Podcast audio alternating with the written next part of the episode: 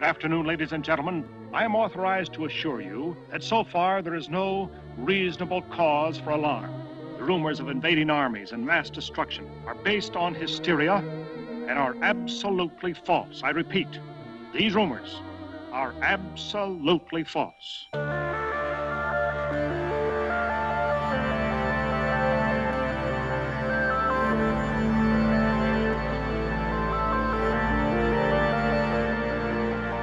Welcome to Thought Speak, a podcast dedicated to the discussion of K. Applegate's 1996 book series, Animorphs. I am Coleman.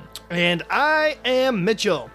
And this episode of Thought Speak is brought to you by our lovely Patreon subscribers, uh, paying for the show so you don't have to.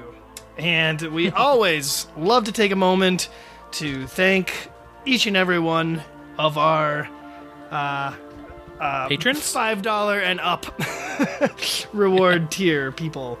Um, so, in no particular order, uh, a very special thank you to Jennifer Baker, James Miola, uh, Graith, Dominic, Aheen, Kendra. These are the names that we've got on our Patreon, so I'm very sorry if they are not uh, exactly who you are or for any mispronunciations. Do you have the next block or do I need to keep going? Keep going. Great. Uh, a very special thank you to Dan Zander, uh, Daniel Martinoli, Nita Labrada Gaffaro, and Michael Blemick. And No, uh, he, he actually sent us a correction. I can't believe you missed that one. It's Blumeki. Or, yeah, Blumeki. are we sure Blumeki. now? Blumecki. Yes, Blumeki. Okay, at some point we're gonna get super good at just nailing these names out. Uh, also, Sorrent Joyce, thank you very much uh, to all of our Patreon people. If you wish to have your name butchered by us here on the show, uh, you can do so by logging on to our Patreon at patreon.com slash thoughtspeak and uh, helping us out. Really, really keeping the show going. Thank you very much, everybody. Yeah, everything on there goes towards helping us out, uh, deferring the costs of the show because it does cost money to have your show on the internet. Surprise, surprise. Um, and those, those are also going to special projects like building a new website for the podcast, a community where people can hang out and uh, talk about Animorphs, a more centralized location for that sort of thing. Um, we also have some special projects that if we get high enough, uh, we're going to see some, you know, high end Animorphs fan content from us. Uh, so, you know, check it on there, see if any of the rewards to You know you want that. We have, we have different tiers based on the Yeerk Empire. You can be a Taxxon uh, controller, a human controller, possibly even an Andalite controller, although they're pretty legendary. Um, Hey, and what's yeah, really. We really cool is that it. if you get a high enough uh, tier subscriber, you get invited to a very special uh, post episode discussion that we do either before or after we record. Uh, in the previous uh, discussions case, we actually just had our discussion on the separation right before It recording this episode. yeah, it literally just ended, and it was a great discussion. Uh, just it's hilarious where those conversations go. I would say this one went a little saucy towards the end, uh, but you know, Sure did, and that's a book I want. yep.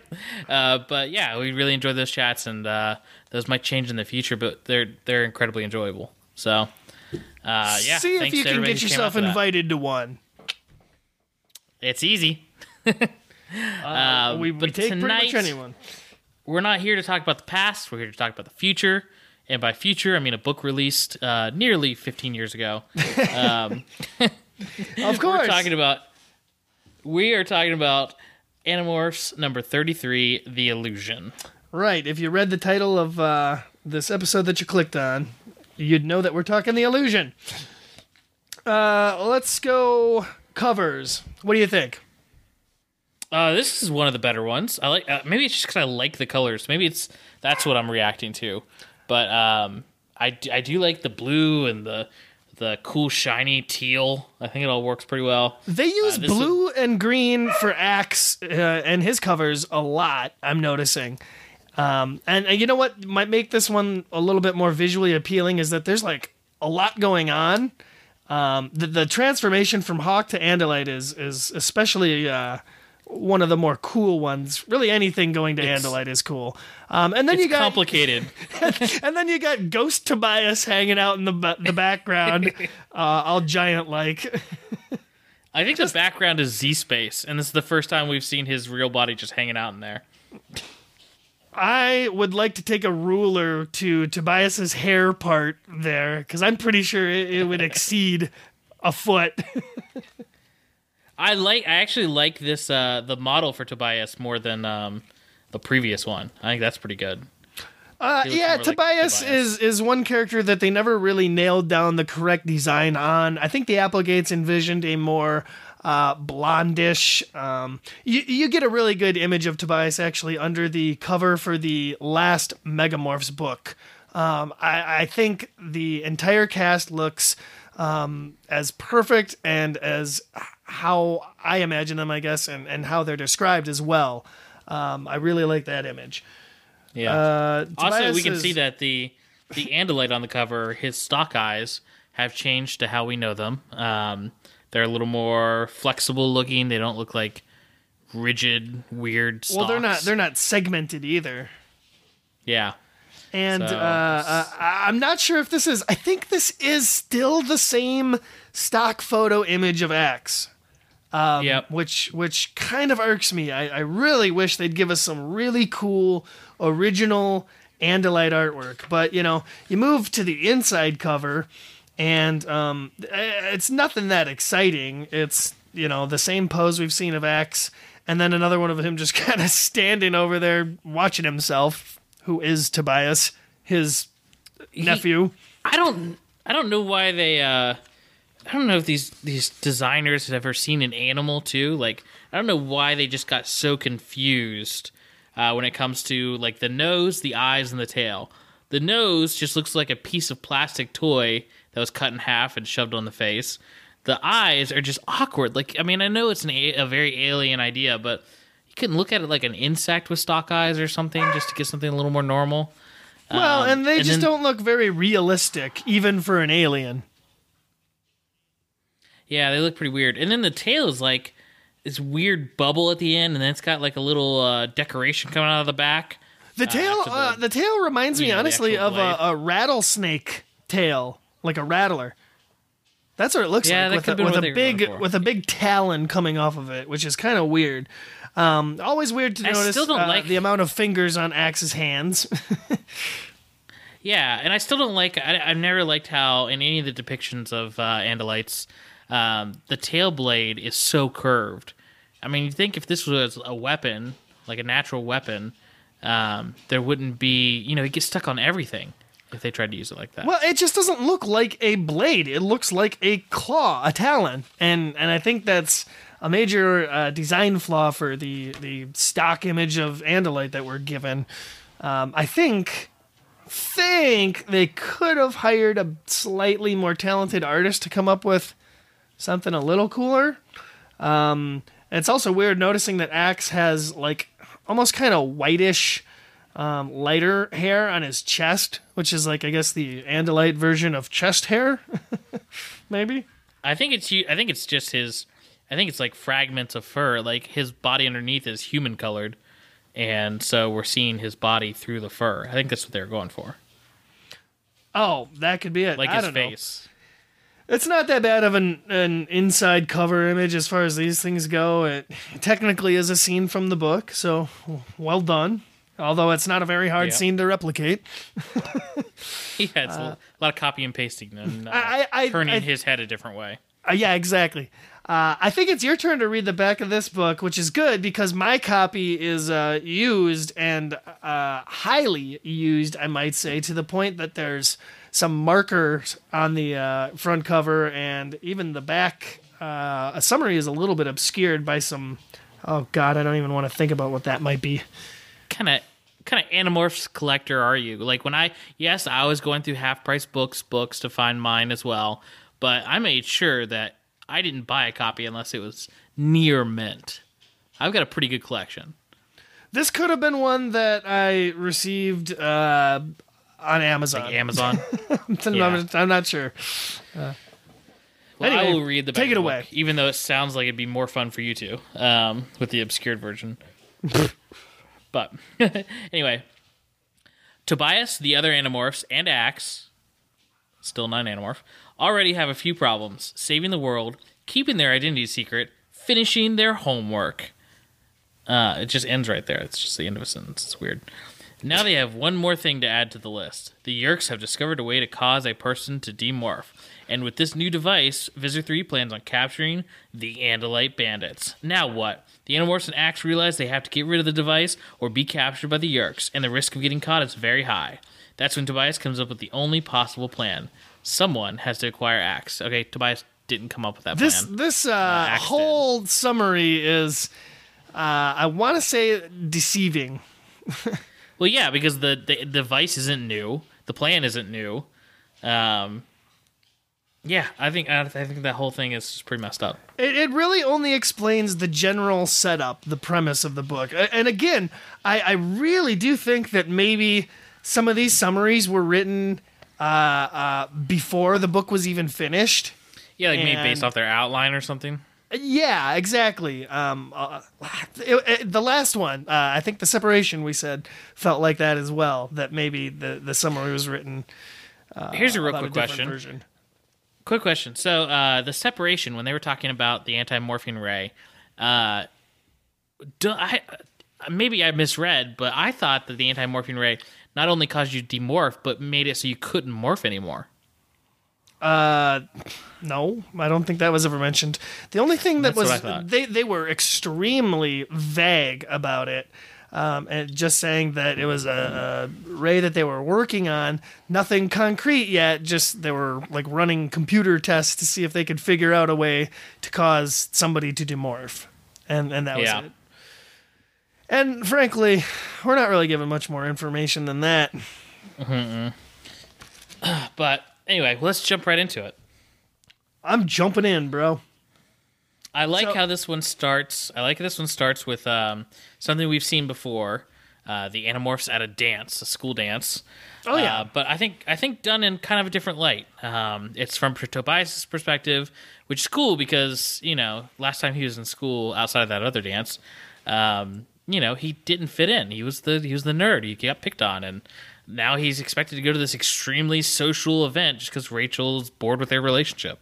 Well, and I think the the even more interesting comparison is, uh, you know, he, he's struggling with his inner hawk, um, and who, of course, hates being confined inside, uh, surrounded by people, unable to fly. You know, it's dark.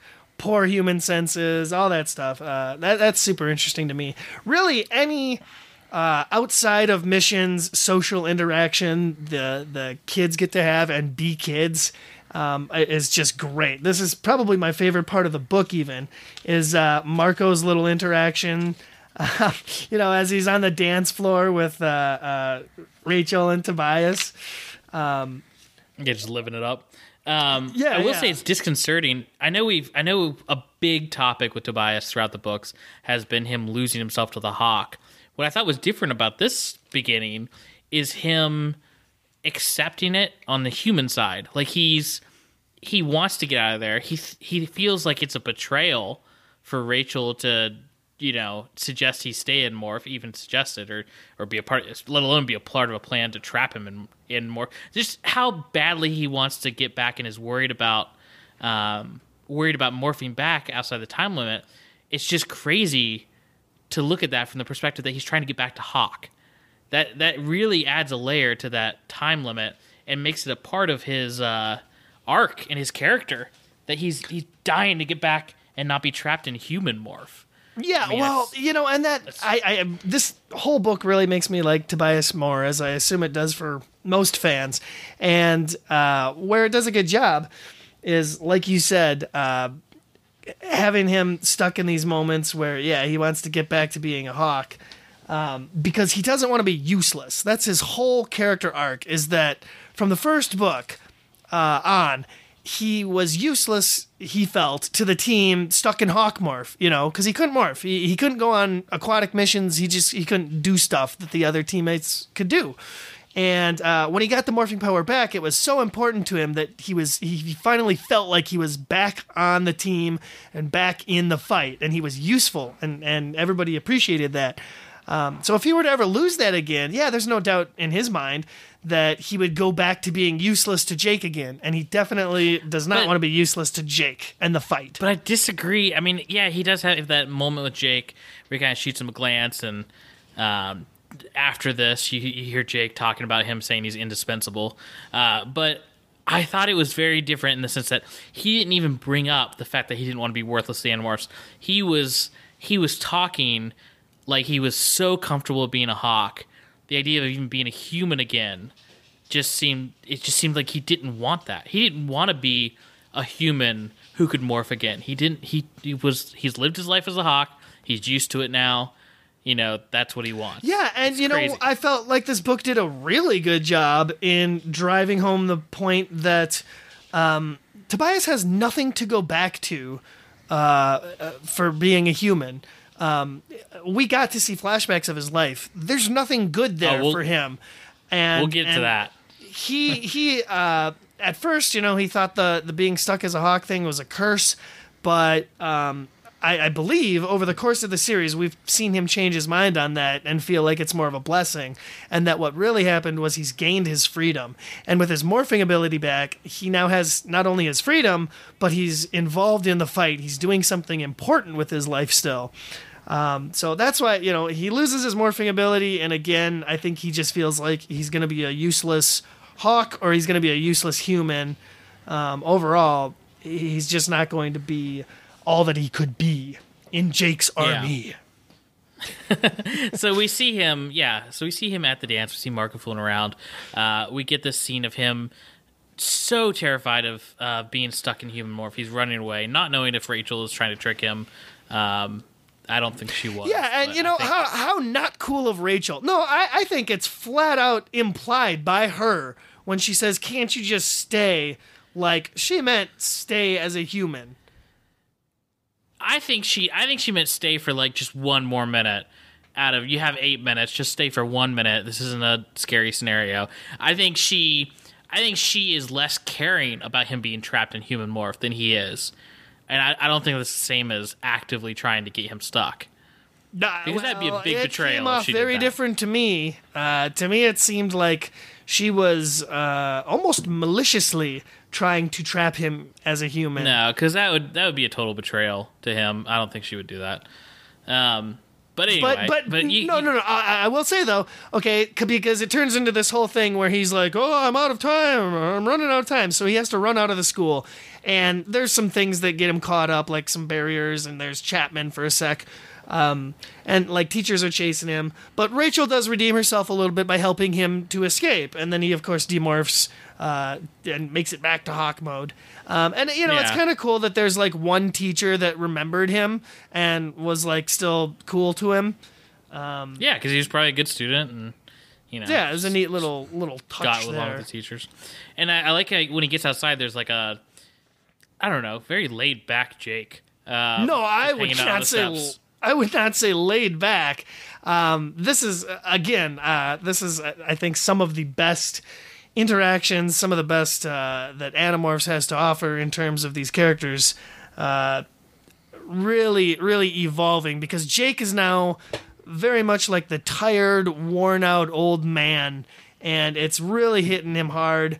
Um, he's he's just sitting outside, uh, having a moment to himself finally, and you know Tobias catches him there, and um, I, I, I dig that uh, some girls walk by and they're like, "Oh hey Jake," and he's like, uh, he can't even recall who they are. He doesn't know them, and That was a great touch. That was that was one of those moments that really make the series and show what this war is doing to these kids. And it wasn't even written by Applegate. you know, him sure, forgetting yeah. his classmate's name and talking about taking twenty minute naps throughout the day.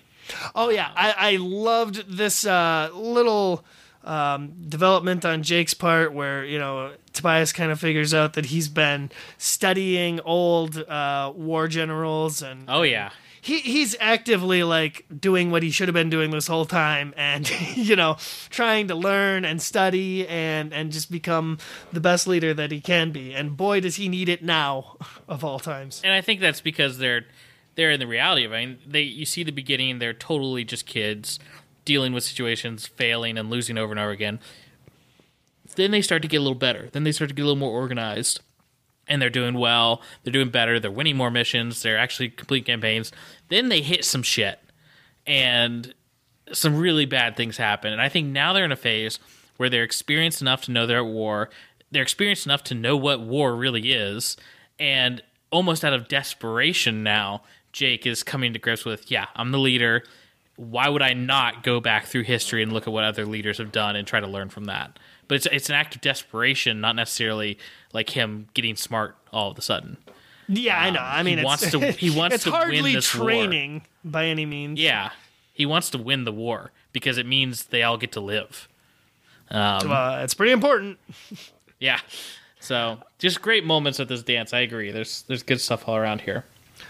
But however, this is this is where Jake is, uh, to me, very stressed out because he uh, uh, is very unclear in his mind when Tobias asks him like when they want to meet next. He tells him one thing, and then he, you know, kind of no, wait a minute, no, we can't do that. We got to do this, and um, he he lets drop that. Um, there's something going on with the anti-morph rig again, and Yeah, Erek Uh, Erek stopped by to smoke a cigarette and tell him.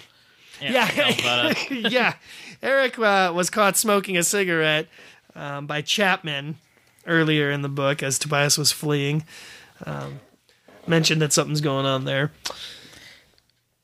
I think that was a smart a smart way to have um have Erek be there and it be like almost a distraction. I love the the little interaction there with Chapman and Erek and, and Tobias looks at it as uh just two people faking a real life interaction going through the paces because they're both hiding uh you know very deep secrets. That's, Yeah, yeah, that's a that's great observation. that's awesome. Like uh, like when they make uh, two chat bots talk to each other, and they just get like into these weird conversations of nonsense. Oh yeah, but Little, but little moving on from the than that. incredibly good dance scene. Um, Oh yeah, because because um they meet up again uh later at Cassie's barn or the next time that they do that. Um everyone's just like hanging out, chilling like like normal, like almost kind of lighthearted and then Jake busts in with Erek at his heels, which is like a new de- new thing to ever happen. Kinda yeah, weird. them being on off on their own, discussing things, and almost coming in there with a plan. I mean, that's that's some that's some scary developments. I mean, we we joked about that being new, but that's that's like Jake and Erek are like the generals, or like a spy and his general, and then the Animorphs the foot soldiers. Because we even see in this scene Jake re- holding information, retaining it until the moment he needs to, manipulating them to have Yeah, provide- yeah, to have uh, acts. I mean, this is a Jake we have we have not seen before. Easily. No, he is definitely uh planning like several steps ahead now. And yeah, No, you I know what this imagine- is? I This is- imagine what? this is the Jake that the books have been saying we've had, but actually his actions revol- resolving that. Like they keep saying that he's um, he's he seems older and wiser. They keep saying that he's become more like he's this kid, but he seems more of a military leader. But we've seen the same Jake over and over again, making decisions and taking charge of that. But I don't think we've seen him like this, which is how the book has been describing him. But this book actually shows him. Um, that's that's the difference. I think it's this is going to be a, a little spoiler for how I feel about this book, but I feel like it took an outside perspective to finally start to reveal these characters and how they'll be in the end of the series. Um, I, I, it's it's really a big step forward. I think this book. Yeah. No, it's I I think it's excellent. Uh, does wonderful things for both Jake and Tobias's developments. and Rachel. Rachel's a huge development in this book. Huge. Oh, sure. Sure. Um uh yeah, that comes later. Kind of. It's already been started, I think. But I'll get into that later. Well, the whole the whole point of this meeting is that the the anti morph ray is ready to go apparently, and they're looking for Andalite bandits to test it on. And um, so the discussion turns to quickly like, well, we got to destroy the ray. Um, but Jake quickly posits that, or maybe we should let them capture one of us. Um, and he's he's very quick to to be like, uh, take me, me for instance. Uh, I could get captured, and then they could do all this, and then which of course you know sets Marco off on this like, boom, you're not gonna sacrifice yourself for the team, and blah blah blah, and he lays out Yeah. how crazy it is. Marco's actually behind on this plan. Like he's not he's not catching what the real plan is immediately. And then of course I and I'm sure they expected this. Rachel then volunteers next, saying that Jake is too important. Uh, Rachel's the gung ho one. Um, then you have Tobias debating it in his head, and then Ax is the first to Well, see. Well, yeah, Ax Ax is the the logical volunteer, and and Yeah. he he does so, and most of the team I think is in agreement that Ax should just do it because it makes sense. I mean, if they're gonna demorph something, y- you would want them to end up with an Andalite and not a human.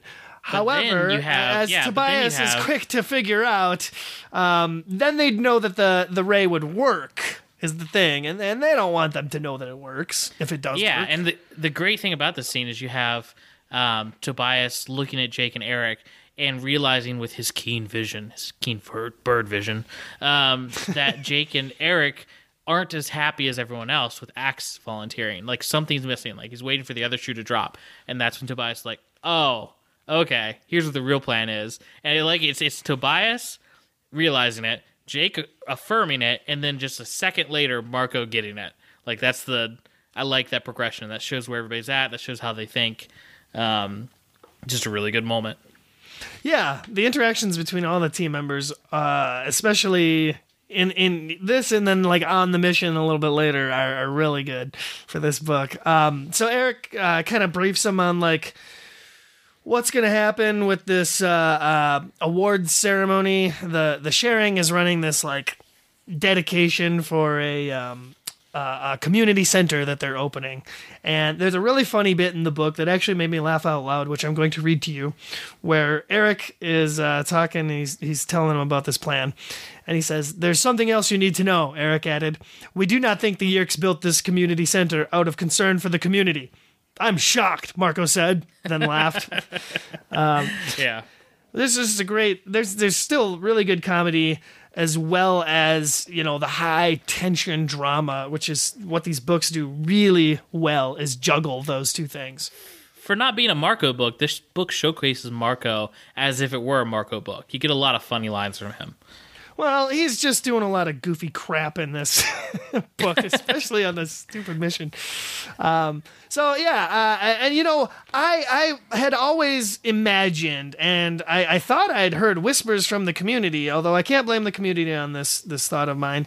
Um, i had heard that uh, Ax was not going to be willing so did I. Uh, to give up his dna so to speak to let to, uh, tobias morph into him yeah, I thought. um, so I, I, I was, I, yeah. Were you as shocked as I was uh, when I didn't know where I didn't know where I read it, but I had read that uh, the big plot of this book was Ax being just a stick in the mud about somebody else morphing Andalite, and that's like the big pull, like the big problem in this book is Ax refusing and and being mad about it, and that his Shorm would even ask it of him. That wasn't even part of this book at all. Well, I don't know. Uh, either we were misled, or for some reason our imaginations ran rampant with just a little bit of bad info. But uh, Ax actually is the one to suggest Tobias And he's- acquire him and morph him.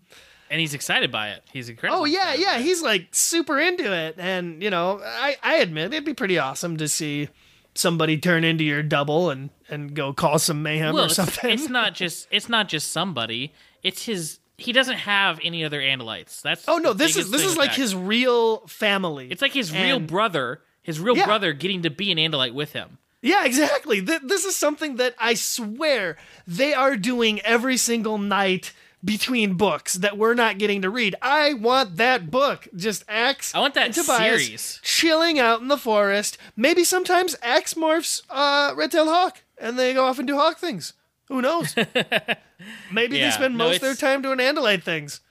maybe they invented a really cool children's card game that they play on Andalite motorcycles. Oh, I, I I'm excited for the listeners who will get that reference.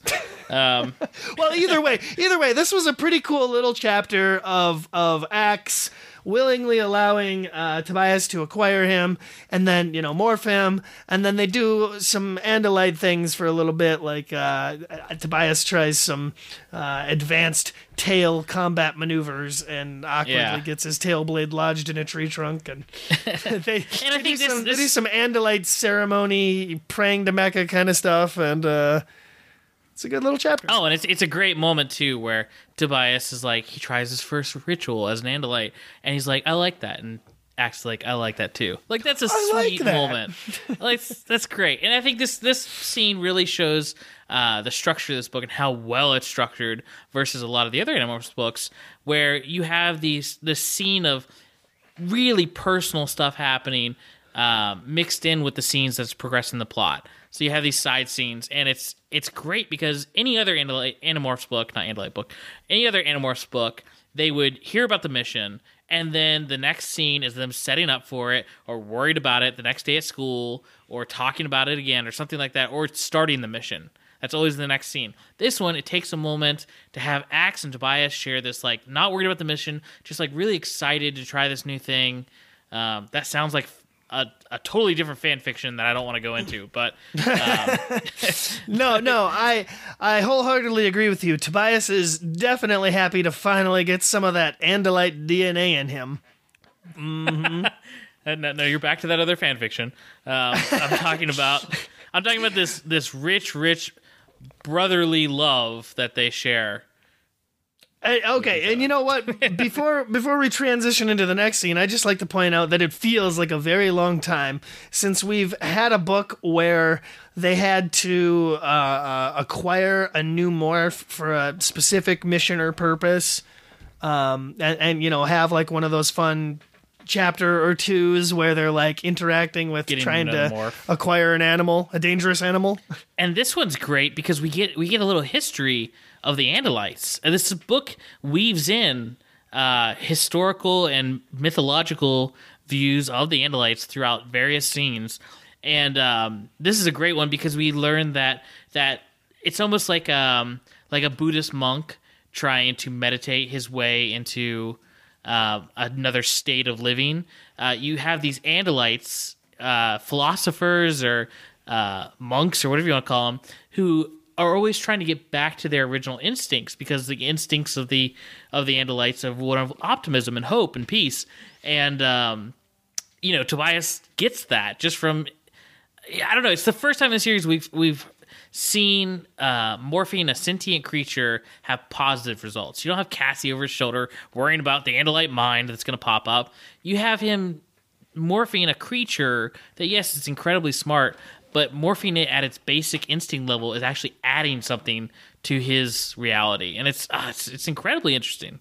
Yeah, oh, mean, that's, that's- that's I, I think that's one of the most interesting things this book posits is that there might actually be some benefit to morphing a sentient creature and having this balance of like two different minds. Um, I'm yeah, going to say that's a it- concept. I'm just going to say, as a concept, that's one of the most interesting and thoughtful things that has been in this entire series so far. I mean, it's it's it was a big deal me reading the Andalite stuff in this one. I've never read this book before, and this book was like being slapped in the face. Um, this is changes everything book. you knew about morphing sentient creatures. It's only does unfortunate it that I, I don't think uh, Tobias morphs Ax enough in uh, in the series, and I think everybody should acquire Ax at some point, which I'm not 100 percent clear on if it ever happens or not. I don't think it does though. I think Ax would maybe even have an issue with someone else morphing him, but Tobias is Shorm. I mean, that's um, it's something he got excited about. Uh, yeah, totally.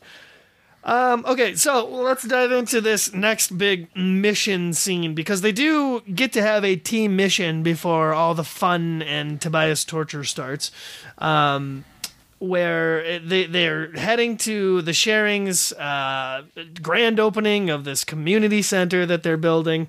Uh, they're giving out awards. Uh, Jake is going to be there uh, in person, just attending with his family because, of course, Tom is getting an award because he's you know hot shit within the Sharings inner circle. Says he's rising through the ranks. yeah. Um, and we've got, you know, I'm, I'm assuming that he's not going to rise quite as fast because of the, the drama that went down uh, two books ago. Right? He did seem a little more of a liability. they they definitely threw some resources at him in in that book, and they're probably not all that happy that in the end it was like, you know, well, now we got a hospital bill. well, maybe during the Pay for your- separation, he did some he did some really good stuff, and that's why he's getting an award. He took a You know. break. They made him. They made him. They made him mop the floors and clean the toilets at the sharing HQ.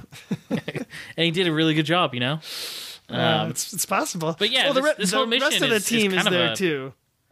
And this whole mission's kind of a cluster mess up because it's like, um, they cho- they trusted Ax to be kind of the point man on this thing. I know. Well, it's Uh, it's it's an interesting juxtaposition to the rest of the book because it's like they really needed to pile on the the humor and the the laughs and you know just the wackiness uh, in this uh, end of the book, the the whole Act One, Act Two kind of uh, part, because from here on out or after the mission, you know, the book takes a incredibly dark and uh, depressing turn.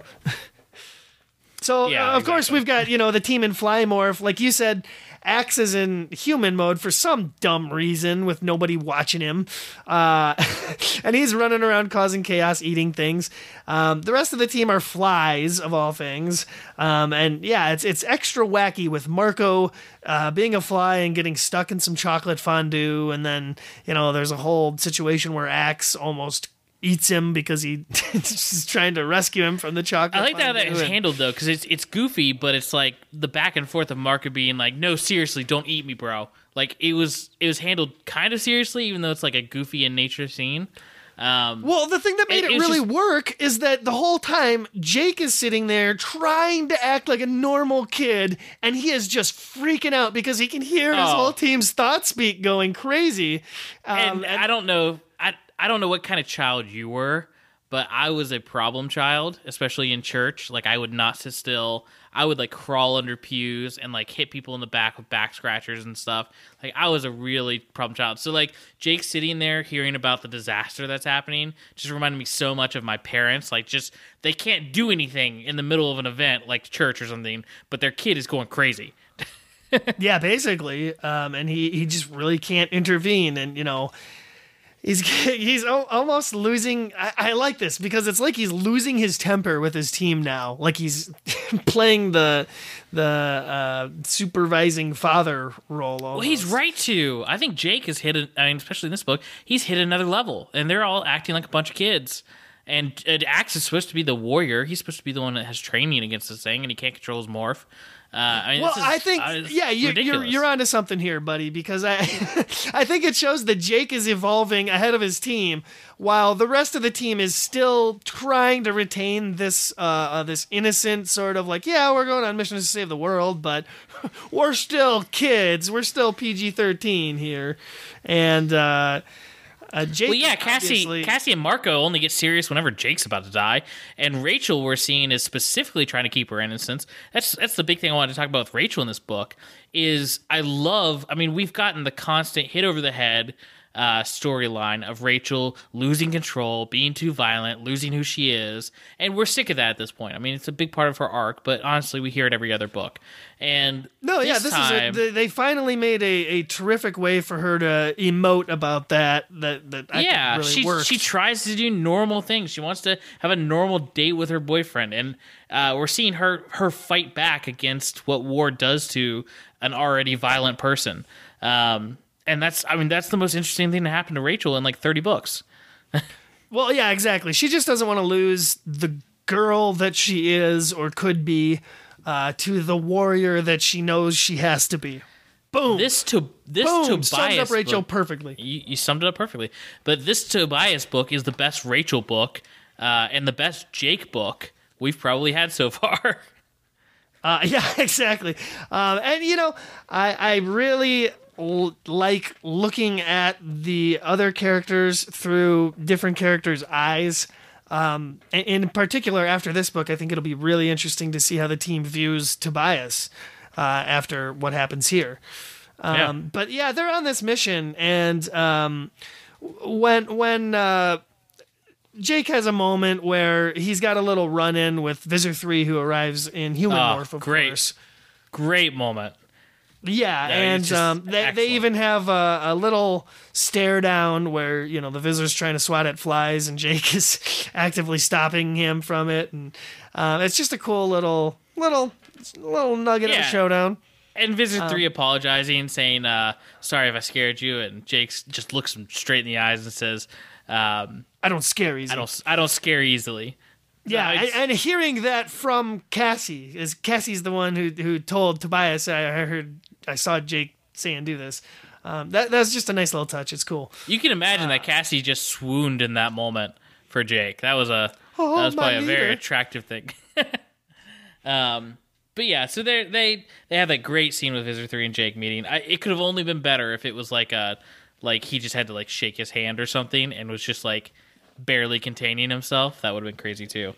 It would be awesome but- if, uh, in shaking his hand, he could have like still acquired him. And I, I, I'm pretty sure they say at some point that you can't like acquire another animal from somebody who's in morph, but they don't But maybe- necessarily say you can't acquire the thing's base DNA while it's in morph. Well, maybe he could have maybe he could have like not acquired him, but put him in uh, that trance and made him look like a fool. Like maybe he tripped and fell after that or something because he was shaky after being a you know quote unquote acquired.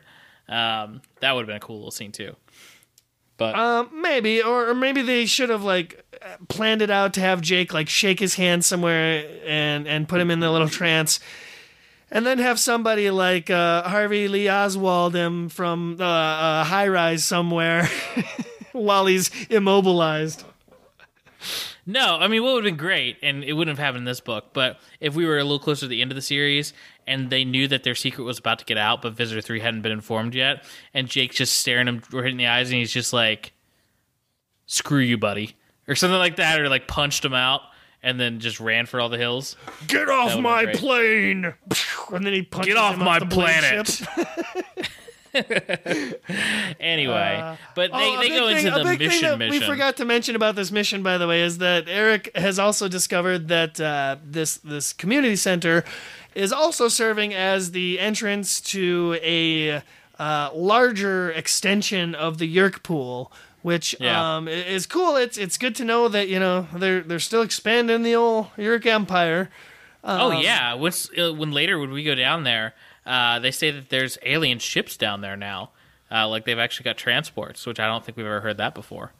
Yeah, and it'd be so really interesting to see where they're sneaking those things in and out of, because this And, this mean- uh, this um, entrance to the Yeerk Pool, as it turns out, is located on the playground of this community center, specifically within the uh, tube that uh, connects two of the the jungle gym things.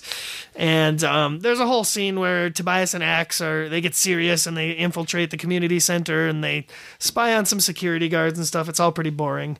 Um, and they just discover the entrance of the uh, Yeerk pool from that. Yeah, but it's it's you know it's that's the kind of scene that's just moving the plot along where it's you know they're in morph, Ax takes out one of the guards, and they see that the entrance specifically is also a way to trap them. Um, Yeah, they So- they have all security cameras trained on the entrance uh, uh, to the Yeerk pool, and they're they're very much expecting the Andalite bandits to show up to try and infiltrate or something.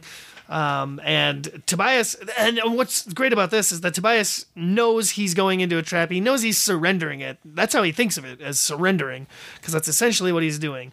Well, Um, he's definitely doing it because if you think about it, even though they're prepared to walk into a trap, none of them have done this before. None of them have willfully gone with the Yeerks and been put in a situation where they could disappear fast without the other Animorphs being able to get to them. And that's exactly what happens here. Or what just happens flat here. out be murdered. I mean, Yeah, there, there's just- no just a- reason why one of the higher up Yeerk controllers wouldn't just be like, you know what? Before the Andalite Bandit f- figures out a way out of this, I'm just gonna kill him, and then I'll tell the Visser whatever he he was killed, you know, in some accident. That would have been the But- smart thing to do too. But would the, have been the incredibly thing smart. is, they they uh, really drive home that every controller seems to have an innate fear of the Visser and will not do anything to question him or go against him or even really help him. We've seen controllers, I think, even shy away from like interfering to kind of uh, uh, uh, do something in the favor of you know helping the Visser. Oh yeah, definitely. Um, and it's just it's it's especially great in the scene where uh, every single person once they get down into the it's like a sub room or an offshoot room of the Yeerk pool, um, wherever they are. Uh, every single person is just everything they're doing is based on their fear of Visser Three coming back and being angry at them. Yeah, old Visser 3 runs a tight ship. Uh, so, you know, they've located the entrance to the Yeerk pool. They know it's time for Tobias to go. Ax kind of like leaps out and reveals himself all dramatically, and, and Ax is uh, the, the bait. Um, and then Tobias just, frankly, he just flies right into the tube, the entrance. And uh, uh, Rachel's there as well. She goes with him. She's hiding out in flea morph on him. And Yeah, this is where and the fun begins. Yeah, and, and immediately um, they're just seeing a wall of Hork-Bajir, just just quite a few, and what they're not expecting is this human girl who they say looks like uh, like a teenage supermodel or something. Like uh, he, she reminds Tobias of Rachel a lot. yeah, oh, he, how- yeah, he, he almost mistakes her for Rachel. Yeah, and I thought was I- I- odd. so she's just another blonde hottie. Yeah, I I felt like her introduction, and I know she shows up just from our chat with our listeners. Uh, I know she shows up in a later book that I also haven't read, but um, it's interesting how she's introduced. Feels like they're introducing an important character. It's not like the random human controllers who've just walked up before. This feels like the introduction of a character who has something going on, and I thought that was. That was nice to read in a ghost written book in the middle of the series when it, it didn't feel like anyone was adding anything new to the mythology. Yeah, well, this is um, uh, uh, a character that we get a little, uh, well, quite a bit of backstory on, actually, as it would be. Um, yeah, but uh, like you said, it's uh, a heck of a lot of Hork-Bajir. Um, Chapman is there, and this girl, Taylor, um, is Sub-Visser 51. Um, and she is very special because she's a volunteer controller. Ooh. And we get more of her backstory later. Yeah, and uh, before Tobias can like demorph, so to speak, to Andalite, um, he's hit with like this paralyzing foam stuff that uh, she shoots out of her hand like an android or something, and. Uh, she, she just doesn't even care. She she nails like all of her team almost with it too, and she's like, "Oh, did I forget to tell you to take the antidote?" Like, Yeah, she's I don't know. It, it just seemed like they they went out of their way to make her seem like a, a dick there. She seems especially evil, and we learn later on that she's got, you know, she's got issues. yeah, it's all justified her evil actions because she's got issues. I mean, the way they go into it is more than more character development than they've gone into with a lot of these controllers. Right? Yeah, yeah, a lot of yeah. Okay, I was sarcastic, sarcastic by the way. Um, I can't even tell anymore. so so Tobias and Rachel are like uh, they're paralyzed. They're kind of trapped in between morph. Um, if Rachel's even got to the stage of demorphing, um, but they're separated, and you know Tobias is very worried that she could be stuck as a flea um, forever, which would be awful. And uh, you know he finds himself confined to. Um, they don't go into great description about their their container other than it's like clear glass. Again good job guys. You figured that one out. Um, it's not very big. He's so he's like kind of just stuck in there. And uh, he's he's trapped in mid morph still. And um, they're waiting for Visser 3 to show up. And he finally arrives on the scene with uh, some scientists some human scientists that are working on the morph ray and I, I don't know this whole morph thing um, I feel like blew over really quickly and conveniently. Right? Well, I Which, think I which think was they, their intention, but it also I think they took like, it.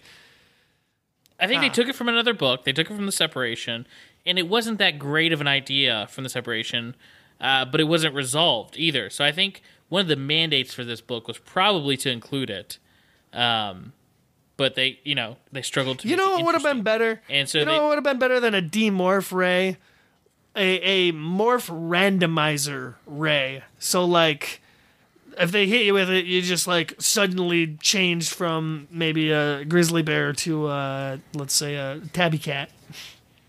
it's a cat ray. Visser 3 can turn everyone into cats. New idea. There it is. I knew it'd come to me. Hashtag want that book. hashtag uh, feline demorphing ray. the f- the feline ray, the anti everything that's not cat ray, the Visser's favorite new weapon. Oh, that's interesting. Um, Uh, so this I- is where the I series I gets think, I think as far as dark. a plot device, I think as far as the plot device they wanted to bring back and use, I think they definitely did the most interesting thing with it that they could. It's, Did it's you? Because I, I honestly, I I really kind of wanted to see like the the Animorphs running a mission.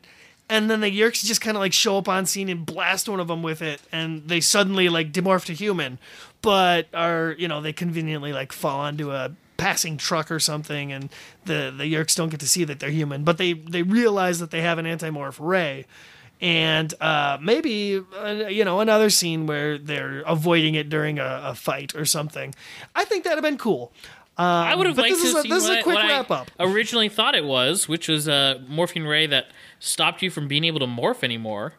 I think that would have been really interesting. Oh, you mean like it Um, like it bricks your body? Yeah, if one of them actually lost their their morphine ability, how incredibly that'd be like a character dying basically. That'd be an incredibly interesting book. It would be, yeah. Um, you know, it would be kind of cool if they just had an Animorph that they drop partway through the series. Yeah. Cassie. no, I'm just kidding. No, that would be more interesting if it was someone like Rachel, who that's what she lives for nowadays. oh my god, she would, yeah. And then like five books later, you just see her in the background going insane, like beating up a competing gymnast or something. Somebody. Yeah, or like joining the army. Oh yeah. Um, I I would like to think that Rachel, even without morphing power, would still uh, be involved in some way, uh, helping the Animorphs.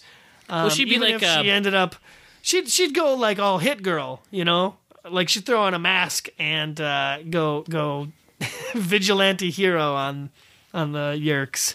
No, see, I was picturing more like the Oracle from Batman, like Barbara Gordon, who was Batgirl. She gets uh, shot by the Joker and paralyzed in a wheelchair. Yeah, so so she just kind of feeds Batman info. yeah, Um, exactly. No, it'd be way more interesting to see Rachel riding Jake on ti- in Tiger Morph into battle like He-Man Oh, style with a big sword. I'm coming for you, Visser. That's what she sounds like. nice. Well, anyway, when when the anti-morph ray doesn't work on Tobias, doesn't yield any sort of results, even though the scientists are like, "No, it must work. It has to work. There, there's some reason why it's not working." Um, Visser Three is still like, mm, "Feed him to the Taxxons." Yeah, exactly. Um, it's just he, he Thus, I like that Visser that 3 plot line. I like that Visser Three in this book is um very in and out. He's not like doing his cameo bit he's done from the last few books. He Um, even seems like he's begin- beginning to uh, show some wear and tear and some tire because yeah, he's like he he expressly states like sorry I got held up, you know, I was I was doing this other thing and like he's making excuses now for why he's he's he's late. He doesn't seem like his old energetic confident self, you know? Yeah. Even exactly. even killing people, he takes no joy in that anymore. He doesn't simply decapitate.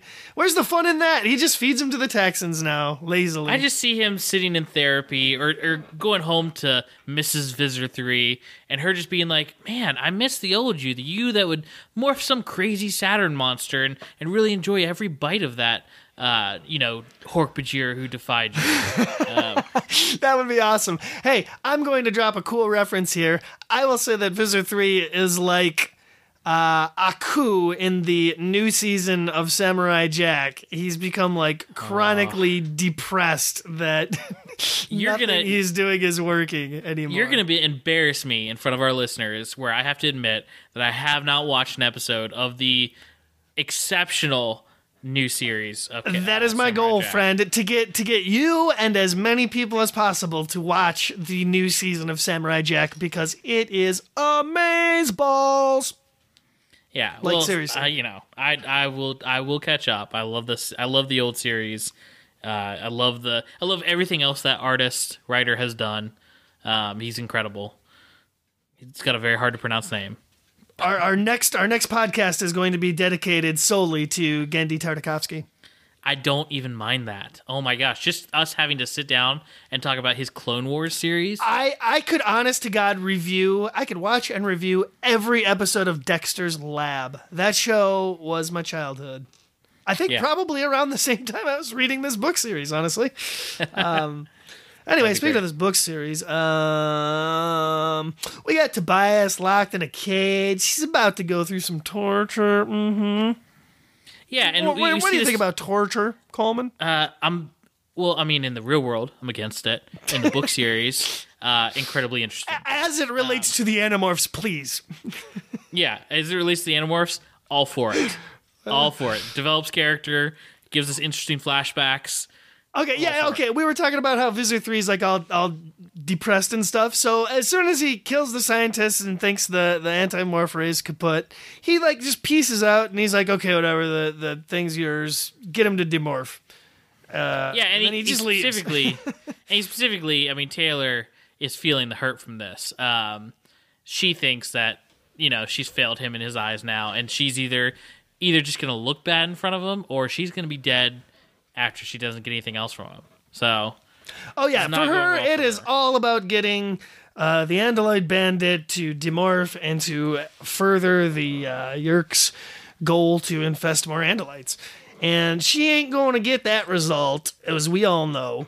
Um, So yeah, she's just going to torture Tobias a lot, and that's that's what she proceeds to do from here on. Oh, I don't know, seven or eight chapters, something like that.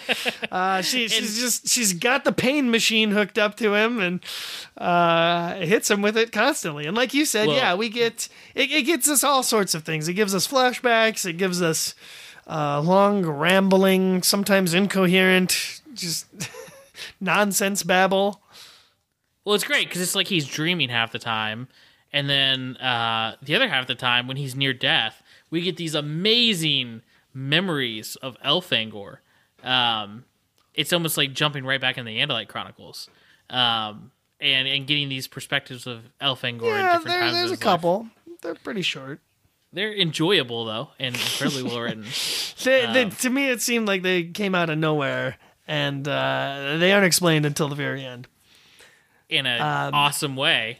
I feel like you're not hyping these up enough because they're great, and they Uh, reveal we'll get more to about it when we get to it. We also get flashbacks of uh, Tobias's adoptive uncle just kind of being a shit overall. Um, not Oh, yeah. taking Tobias to the art exhibit that he's a part of or that he won an award for. Or, um, uh, he, he's just like a stereotypically bad uncle, you know? Like, what should I, I- care? worse than that. Wha- Yeah, how does it he's like, affect is it- me? Is it gonna make us any money? Uh, yeah, they're always concerned about money whenever they want to portray like a, a family member as like you know bad. It's all about money, people. Money tears you apart. Follow, follow the money. But uh, you know, it, it, it, the whole book uh, for the next couple chapters really transitions between the way that Tobias kind of just gives his human side up to his hawk side because that's more uh, equipped to dealing with this sort of torture and the ways that he distracts himself and what he thinks about and what he remembers.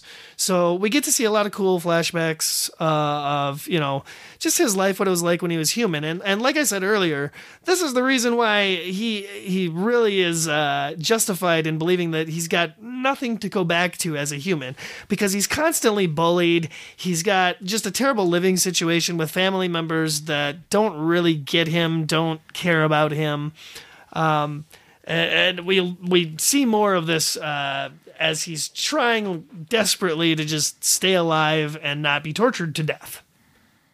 It Oh, goes yeah. on for quite a while. It does, and it, each one I think reveals different things. I don't think it's um, repetitive at all. I think it's. I think it really, uh, really shows some depths of Tobias, and I love the using the morph to get away from the torture. I thought that was genius, and then uh, use then Taylor figuring that out and using pleasure to bring his sentient self back out. I mean, this this whole torture scene is about Tobias and the weird creature he is. Like it's catered to specifically how strange of a creature he is, and, Well, and- it's extremely well written. what gets cooler as it goes on is the revelation that Taylor is very much the same as Tobias in that she is this flawed creature that is totally caught between two different things her her Yeerk alliances and you know being this earth girl uh, Taylor. You can see the Yeerk bleeding into thinking, you know, that she really is the human girl, and and I think a little bit of vice versa. Um, so it's really kind of interesting to see, you know, somebody being tortured by a very likened character. Um, and you know, finally, he, he's able to distract her even a little bit with some banter, and then we get her whole backstory. She delivers via monologue.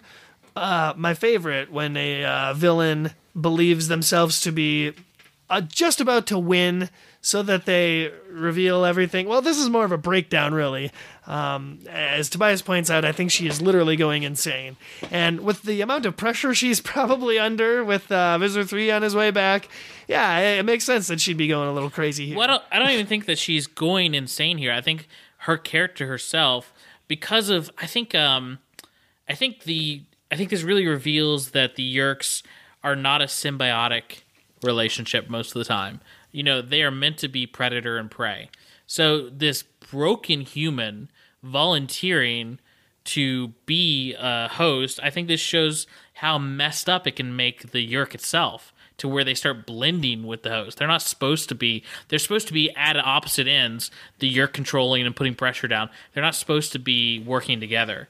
And so, um, specifically in this girl's instance, it's really driving the Yeerk crazy too. And it, it no, makes yeah, really I, I totally get you. I to- this this really harkens back to the separation and how it's all about you know two sides conflicting, having to work together. That's what I'm going to say about every book from now on. By the way, really harkens back to the separation. we should only reference the separation. Um, but but no, I thought this was incredibly interesting, extremely well done, tailor made, uh, pun intended, uh, for a Tobias book, um, and to show his weaknesses and his strengths. Um, Right, could- and couldn't have they couldn't think of a better way this book could be written. Well, it's definitely uh, they they needed to have this character introduced to do this thing because it really wouldn't have worked if it was like Visser 3 torturing Tobias or something, you know? Yeah, there wouldn't have been. We we know Visser three. We already think of him a certain way. It wouldn't have been as good. You know what? I would love a, a book from Visser 3's perspective. I think we've said that numerous times in, in episodes all over, but it goes without saying. Uh, a Visser 3 Chronicles or something would I don't be know. I don't just I don't think he deserves it. I think he's one of those people who does a good enough job that he, you know, he's he's a blunt force. So someone like that can easily go up the ranks of something like the Yeerk Empire. But as far as like his inner perspectives, I think he's all surface level.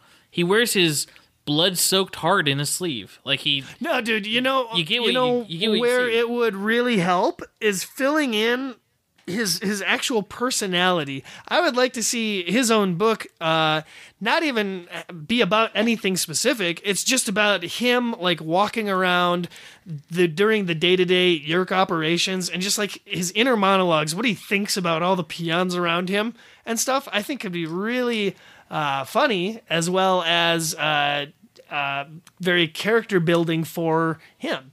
Um, I think that they want him to be this vague, villainy, not extremely fleshed out force of evil, is my guess.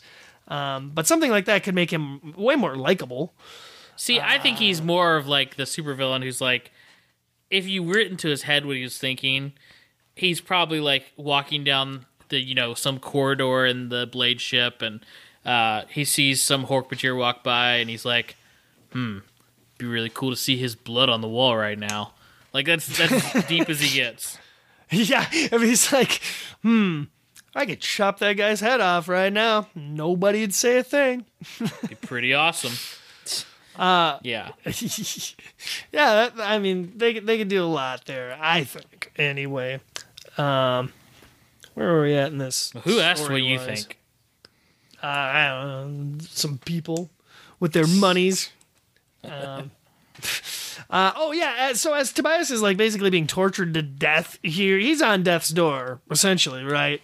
Um, he, he does get to have this like nice little vision, like you said, these these memories of Elfangor. Somehow he first is Elfangor, and then he gets a message from Elfangor that's all like, Tobias, don't die. What up? Um, From it's the me, your dad. How you doing? Ghost Dad. Hashtag I want that book. Andalite Ghost Dad. Hashtag. It's just it's just Host- Elfangor like uh, uh like with the opacity turned down, hovering behind Tobias. no, people, people, people don't wanted our eat that hash, mouse. people wanted our hashtag for this one. I think it's uh, hashtag horse daddy. So horse okay. Because he's an Andalite and they have horse bodies. Do you get it? Oh no, no, I got it. I just didn't want to expand further on it. Oh, because it was just great the way it is. Gotcha. Uh, so let's see here. Um, plot wise, rolling right along. Because this is honestly the way our conversation is going is kind of how I felt reading this point. Because you can only read so long of like just a singular singular character um, locked in a box being tortured and, and just getting random cutaways. Um, but again, I wanna- I wanna slow down a little bit in my read. I, I want to reiterate that I got something different out of all of these cutaways. I, I thought they were incredibly interesting individually. um, yeah, no, th- th- some of them were good. Some of them were good. There's one that I, I think really is honestly just long and rambling. Um, and it's the one where he's like thinking that he's multiple different things. And uh, I don't know, it's just like two and a half whole pages of this trip out. Um, and it didn't really go anywhere. Or I think add much. Yeah. Anyway, uh, so, you know, uh, nothing's going right for anybody, and uh, they've basically decided that they're just going to murder um, uh, Tobias because he's not really helping anybody. And then Visser shows up again with this eagle. And he's like, "Hey, we caught one of your buddies." Oh, we should we should mention earlier that another tactic that the Visser tried was, uh, "Oh, we, we found another Andalite. We we followed him to his scoop in the woods. Like, Yeah. we, we we know about him. We did it." And, and you know it works on Tobias. It's like psychological torture. Well, yeah, at Make first he's think like, his buddies wait. are captured and dead. Well, yeah, he's like, wait, Ax has a scoop. Yeah, Must be real. there's no way that villain would lie. Um, so he he doesn't really know what the situation is on the outside. Yeah, his buddies could be dead, but um, while while uh, they're just kind of in this standoff, like right before they're about to kill him, um, Ax is spotted by Tobias demorphing from Fleamorph. He's hiding out amongst the group, and, and he manages to inform Tobias that you know everybody snuck in on this uh, this eagle, which is the injured one that they were actually tending to earlier in the book. yeah. Um, which is like kind of dark that the team was like, well, you know, they've seen us in in bald eagle morph, so we gotta sacrifice this bald eagle to the mission. Well, they, the they bald eagle- the bald eagle was up- dying. Uh, yeah, I know. I think they they did say it was doomed, right? Doomed. Yeah, they means, said- you they know it's an it- animal that wasn't going to recover. It was highly injured already. Um, and and not only still, that, th- but this this bald eagle was like a sacrificial Trojan horse for the team because they all rode in on it on Fleamorph. It literally was. But the uh, the thing that they said earlier that um, not earlier, but when it gets killed, is I thought it was very pointedly saying that it was killed like super quickly by the Taxxons, like in four bites, it was dead. Um, so I think they were trying to make up for the fact that they were killing an eagle by doing that. Um. No, I, I'm cool with it. I mean, you know, it's very necessary. I think. Well, I know show- you're always down for a good eagle killing, but I'm saying the rest of us.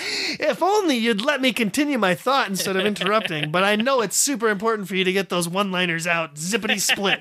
Um, I don't screw it. I'm not even going to continue my thought. no, I want to hear it. No, it's super important to me. Uh, I was just going to say it's important to show, you know, that bad stuff happens to good animals Eagles. as well. I Uh, think you know, I, I feel Mitch. like this uh, book series has almost lost its um, like nature conservationist kind of message that they they used to push, like back when they were talking to whales. yeah, I miss- I Now they don't do that too. so much anymore. It's like they've lost the voice of Mother Earth. Yeah, now um, they're like throwing. Now they're murdering bald eagles. They need they need to do an entire book where they make up for this by like saving all the bald eagles. I think. Yeah, no. Now Just to now bring feel back like- the, the conservation message. Now I feel like they're gonna break the fourth wall and have Cassie turn to the camera after one of these events and just be like, "I don't give a fuck." She just shrugs like as a kangaroo is dying or something. Somebody's strangling a kangaroo and Cassie's just shrugging. Cassie. oh, whatever. It's the Australia book. Nobody cares. No, Cassie's smoking a cigarette and like blowing the smoke into the face of like these bunnies. Funny because they do mention how they uh, they they rescued some bunnies and rehabbed them. That's another thing that uh, Tobias mentions, and it's cool that you know, like as he's dying, the things that he thinks about to to kind of bring him back to some happiness is like his friends, hanging out with them, his memories of Rachel, like sneaking out in the middle of the night, and um, that scene where they they sneak out and and fly. Um, if you're just reading the dialogue portions of that and excluding the parts where they're talking about like flying as birds, it could totally be like subcontextually read as a sex scene. I think because it starts out with uh, with Tobias flying into her room at night and like you, you, there's footsteps padding across the the room like he's walking to her bed or something. Um, anyway, that's Well, as that far was as her coming to the thought. window. That wasn't that. But I do It think, could yeah, be. It could be construed either way. I think it could be construed, yeah, as kind of like a, a teenage male fantasy of just just being with a girl late at night. You know, I think. Well, cool. Yeah, and it's that. it's freedom. It's like having the freedom to to I guess just go out and be with the gal you fancy. You know, Exactly. good old American freedom. It's what that is. Uh, So everybody's like busting in in their battlemorphs now. It it goes into the portion of the book that we're all very familiar with, where it's the last battle scene where everybody's struggling to get out of the flim flam that they're stuck in, and um, Tobias is just way too injured at this point to even move.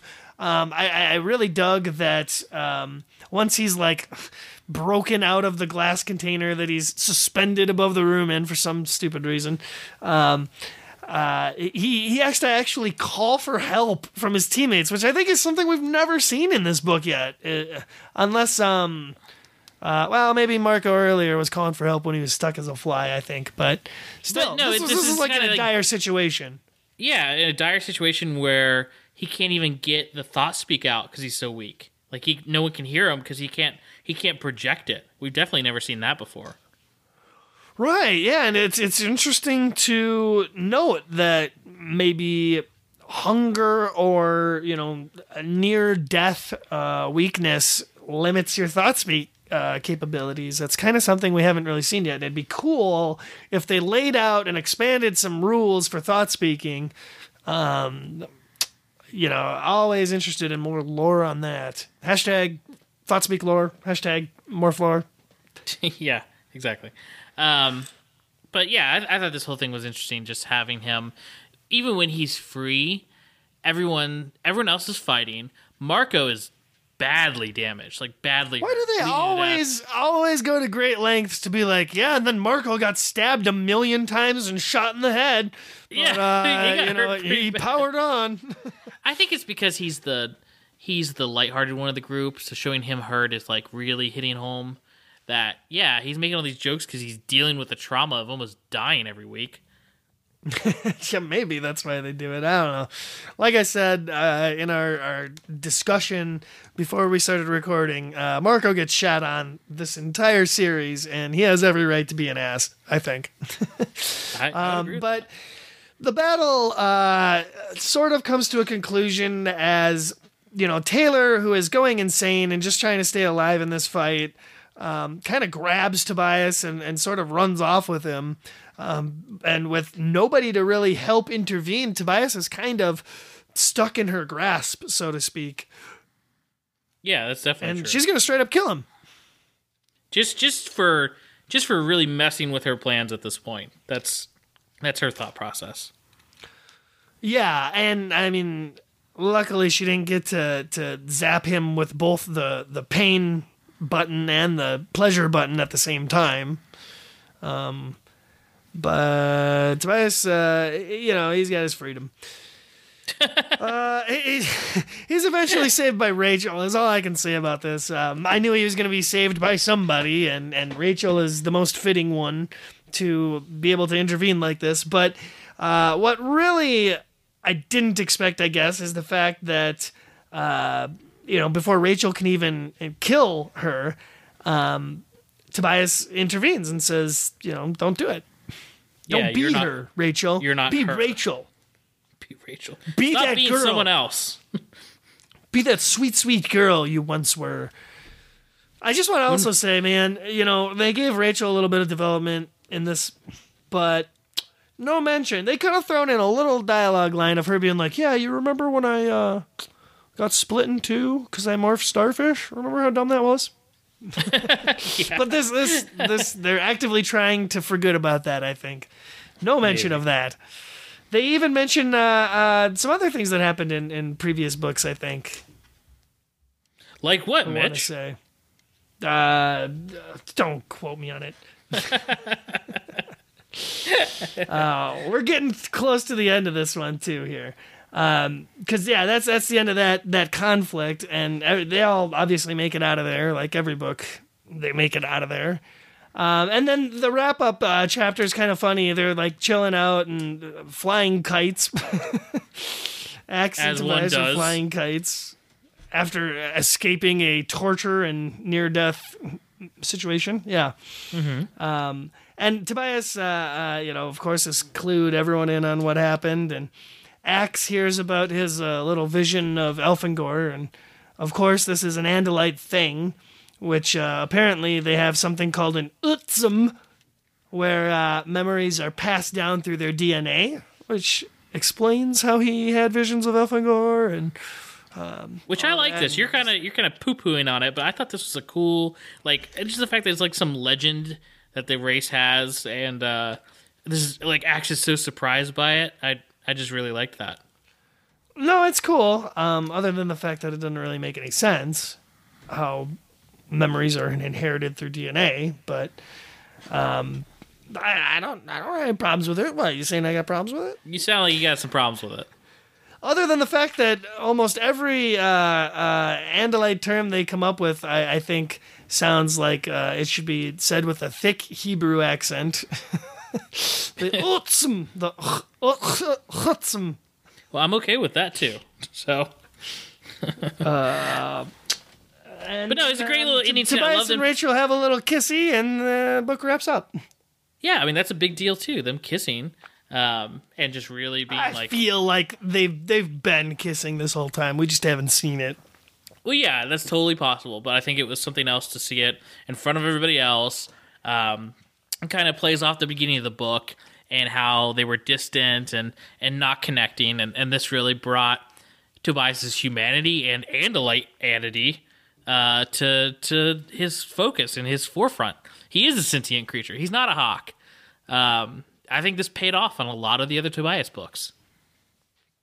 Yeah, it's definitely setting Tobias up for this interesting character because they're making him debate more and more about you know choosing between hawk and human, um, his usefulness to the team, with which way he goes, And uh, I, th- I think the most logical thing is that after the war, uh, assuming they're successful, which they don't really think they're going to be, uh, he could just be human then and, and be with Rachel, assuming both of them are alive, which again, they don't think is going to happen. So there's another side of him that I'm sure is thinking, I should just be human right now before it's all over and I lose the chance forever. And Yeah. then struggling with the thought of, like, well, no, the right thing to do is like fight the war till the bitter end and do everything I can. And I can't do that if I'm I'm running away from it and trying to live out, you know, a normal human life. Um, so yeah, he's very conflicted, and I, I dig that whole angle. Um, I'd really like to see how the other characters view Tobias after his whole torture thing. Um, and I, I'd like I- to I- think that a lot will change, but I bet this isn't referenced again until, until no, the probably not. Uh, yeah, until she comes back. Um, and I, I, I'd like to see Tobias actually act different after this whole thing too. Um, like, I don't know, maybe he's less inclined to go into tight spaces or something after this, or you know, Yeah. just something to show that there's some lasting damage uh, mentally from that whole encounter. I also think So that would be cool. That's it's the whole book, man. That's the whole story. We went through it. Yeah. Um, I so I don't know how you want to do reviews this time. It's it's up to you whether you want to go first or me. I think people know where I land. Go for it, brother. Okay, I'm gonna make it short and sweet. Soar like a red tail. yeah. Um, I think this book's incredible. Like incredible. This is everything I want Animorphs supposed to be. To be, I can't believe I haven't read this before. You know, we write off these ghostwritten books, and half of them I've really, really enjoyed. This one is on another level. This, I'm going to make a bold, bold statement. I think, I hope people aren't disregarding my opinion too much after the last one because I really liked the last one. I thought it was really interesting in a lot of ways, and that's why I gave it a four. I stand by that.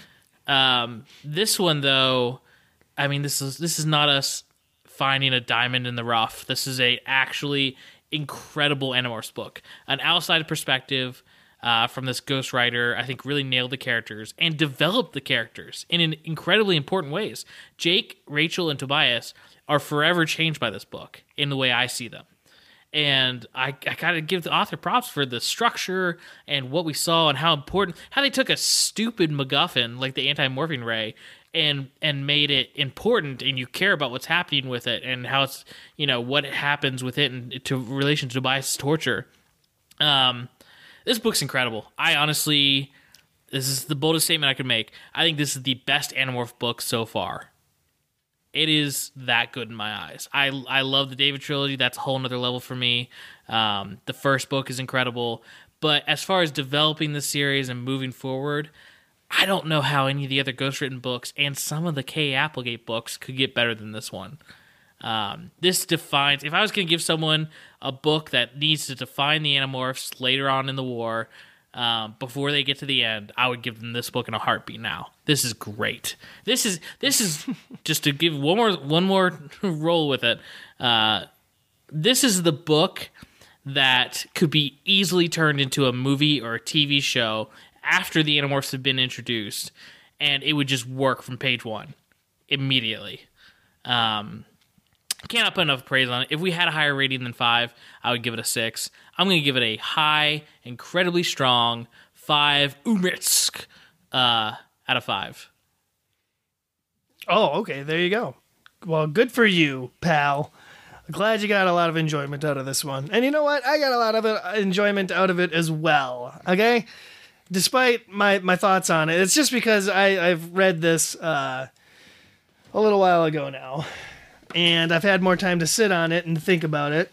And I, I did have a really good time in the very uh, the beginning. The first act of this book is, like you said, five out of five. Everything we've wanted to see from an Animorphs book. It's just phenomenal. Um, the interactions, the the characters, uh, developing. Bravo! I give it up to you. Good job.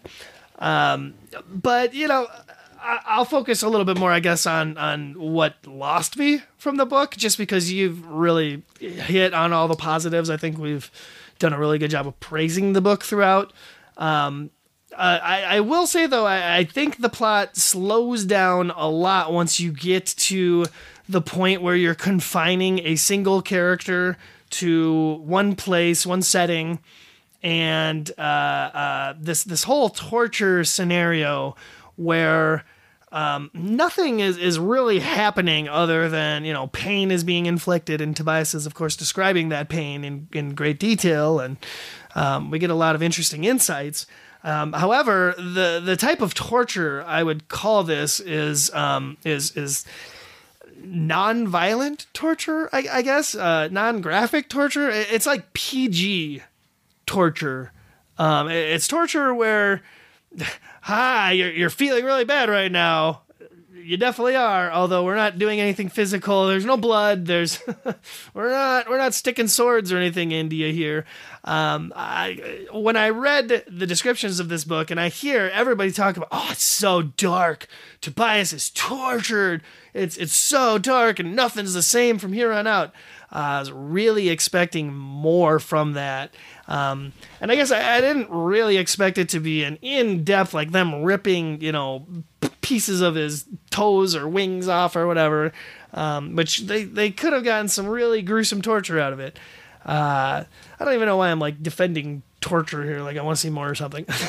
yeah, not, you're not, not where I'm going a with little this. strange. Uh, I'm just saying the book started to slow down, and that's where I, I lost a little bit of focus and interest. Here is is where we get kind of generic uh, flashbacks of Tobias's life. Um, you know, instances of him being bullied, which is stuff we knew from previous books. We, have been told that he's been bullied in the past. We've probably seen examples of it. Um, so, uh, you know, having these little nondescript uh, moments from his life where he's getting bullied again, um, it's not necessarily anything new or that we didn't know. Uh, and and the whole uh, trippy Elfangor memory thing it was kind of out of left field, um, but I, I, guess it's pretty cool. It's a way to tie him back to his father and and the whole reason that this story started out. So I, I see why they did it. Um, and you know, setting up Taylor to be a character that comes back because obviously she gets away is is like saying to another ghostwriter, "Here, you're gonna have to deal with this someday." yeah, basically. Um, so you know, my feelings are, are slightly more mixed than yours, I guess. Um, but genuinely, I, I enjoyed it overall. I, I don't think it's that super fantastical five out of five book, but I am I'm really comfortable giving this thing a four out of five sacrificial bald eagles. See, and that seems crazy to me. I, I just for the characterizations alone, I feel like this deserves higher than that. But I, I won't, I won't shame your, um, your score. That's perfectly. I have no problem with this getting a four out of five and still being positive. I just think this really added another layer to the series and uh, just perfectly. No, it's it's. It perfectly inhibited what fant- I think. Ah! ah!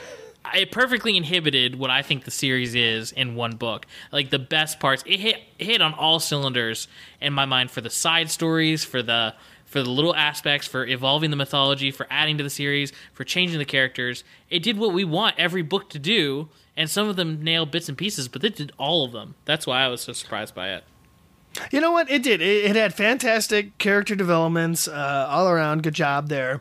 However, overall, and I'm talking overall grand scheme of things, the the the war plot not really advancing uh, from this book alone. I, I don't see a significant uh, uh, change in the overall war effort from this or the the plot series as a like I'm saying this is kind of skippable if you were doing a, a reread of the series and you wanted the plot only advancing books. Yeah. There, right there. You could skip this one. So yeah, suck can, it, Coleman.